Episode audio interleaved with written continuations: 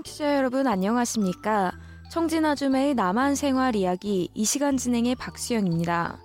청진에서 초급 여맹위원장을 하다가 남한에 간 여성이 새로운 가정을 꾸려 제2의 인생을 살고 있습니다. 좌충우돌 실수도 잦았지만 하고 싶은 것 마음껏 하며 산다고 하는데요. 오늘은 또 어떤 이야기를 전해줄지 한번 만나봅니다. 노우주 씨 안녕하세요. 네, 안녕하세요.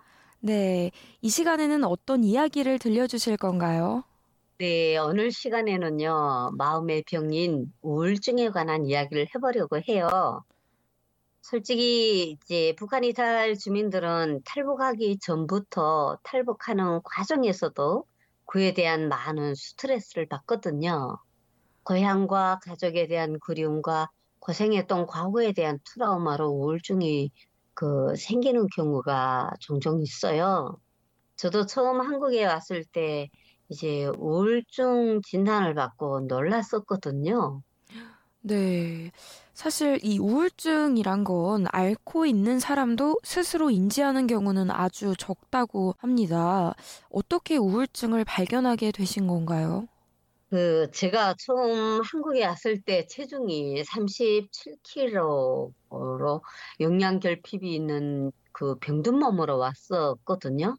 네. 성인의 몸무게가 40kg도 안 되고 혈압도 상당히 낮아서 건강 검진을 해주던 의사 선생님들이 엄청 놀랐었어요. 제가 늦은 나이에 첫 아이를 낳아 애지중지 키웠던 다섯 살 된 아이와 생이별하고 두 번이나 붙잡혀서 온갖 고생을 하다가 그사 일생으로 살아서 운 좋게 남한에 오게 됐거든요.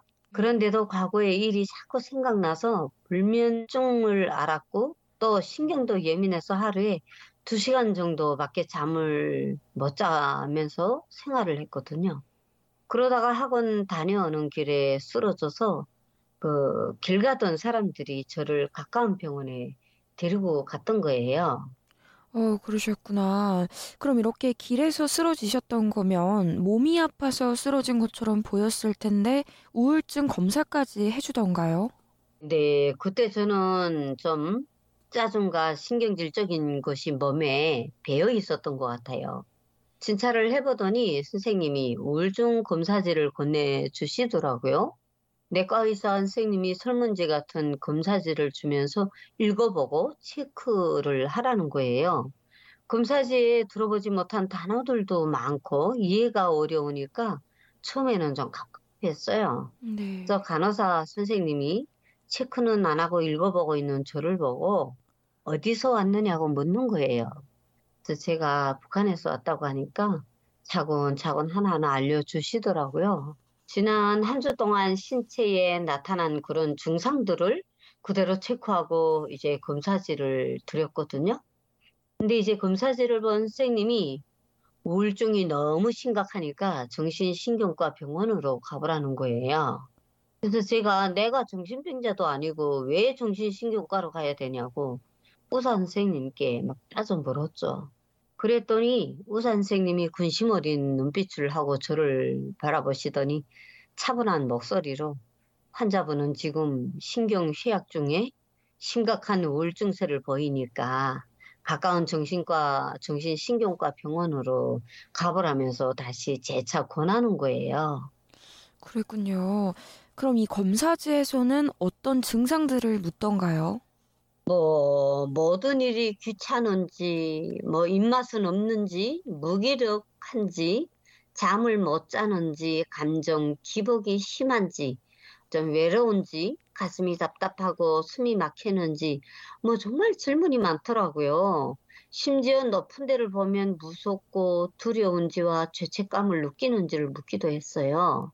어, 정말 다양한 것을 물어보는 것 같은데 처음에 이렇게 우울증이라고 진단받았을 때는 이게 뭔가 싶으셨다고요. 그렇죠. 우울증이라는 걸 그때 처음 들어봤어요. 그래서 우울증이 뭡니까? 라고 의사 선생님께 되물었거든요. 근데 의사 선생님이 하시는 말씀이 옛날 어른들이 속상한 일을 마음에 묻어두고 지내다 보면 화병이 생기는데 우울증이 바로 그런 거래요. 북한에서도 어른들이 화병으로 많이 앓는다는 이야기를 들었었는데 아, 여기서는 화병을 우울증이라고 하는구나라고 이해를 했어요. 어, 네. 그럼 우울증을 진단받으면 어떤 치료를 받게 되나요? 그 정신신경과 병원에 이제 가서 의사 선생님과 상담을 나누고 그랬더니 이제 약을 지어 주었어요.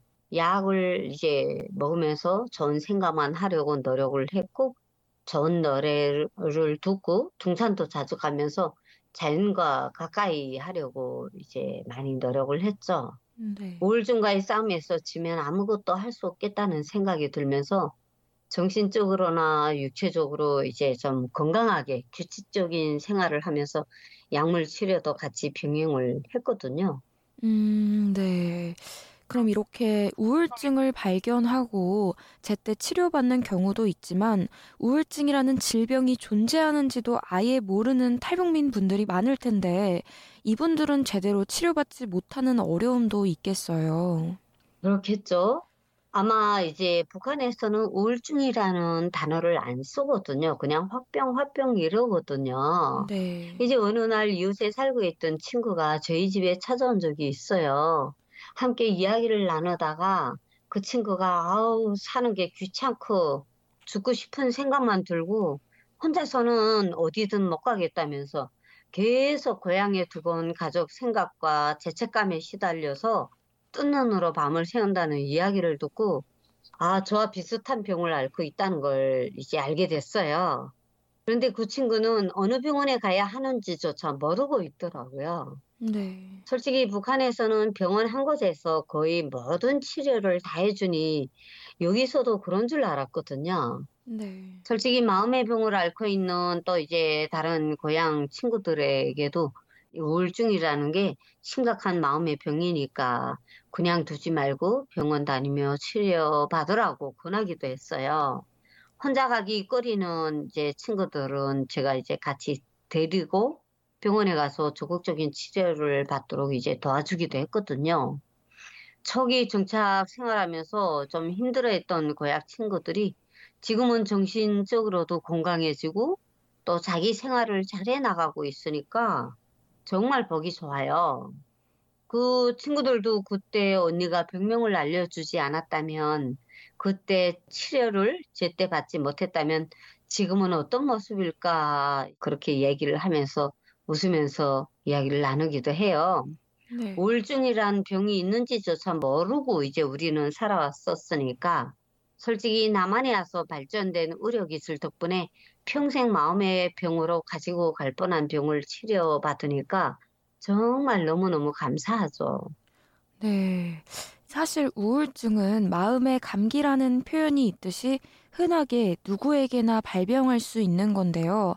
아직 한국에서도 우울증에 대한 인식이 굉장히 나쁘죠.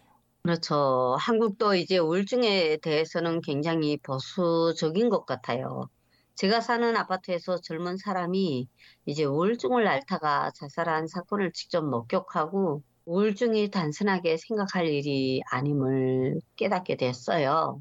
우울증이란 그런 우울장애 또는 우울감으로 인해서 자신의 그 감정 상태라든가 신체 상태, 행동 등에서 부정적인 그 변화가 오고 일상생활의 리듬을 마음대로 할 수 없는 상태의 병을 그렇게 우울증이라고 말하더라고요. 네. 생각과 감정을 그 이제 조절하지 못해서 어, 막 분노가 표출되고 사람들을 만나기 싫어하고 머리가 아프고 또 혼자 있으려고 하는 심리적인 문제가 발생되는 건데요.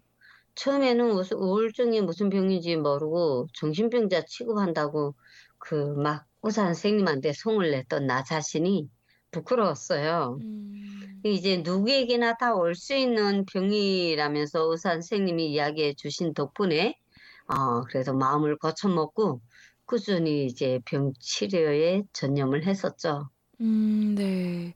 사실 요즘 코로나 기간이 겹치면서 이 우울증 진단을 받는 사람들이 많아진 것 같은데요. 한국 보건복지부 조사에 따르면 지난해 우울증을 앓고 있을 가능성이 높은 우울 위험군에 해당하는 사람이 코로나 이전에 비해 5배가량 높다고 해요. 코로나 기간 소득이 감소하거나 사회적으로 고립되는 등의 이유 때문인 것 같은데요. 이 탈북민 가운데서도 코로나 기간 정신 건강이 좀 악화된 분들이 늘었을 것 같습니다. 그런 것 같아요.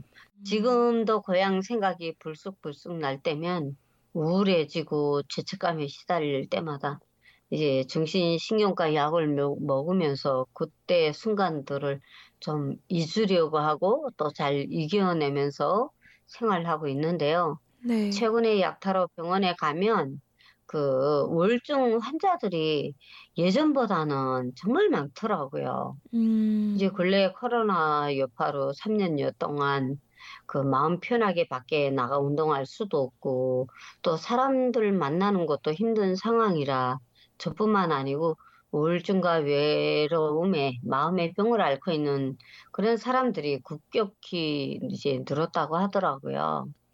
솔직히 이 방송을 듣고 계시는 청취자 여러분들도요, 정신적으로나 마음의 병으로 괴롭고 힘드시다면 빨리 병원을 찾아서 상담과 치료를 받으셔서 남은 시간들을 즐겁고 행복한 순간으로 만들어 가시기를 간절히 바래 봅니다.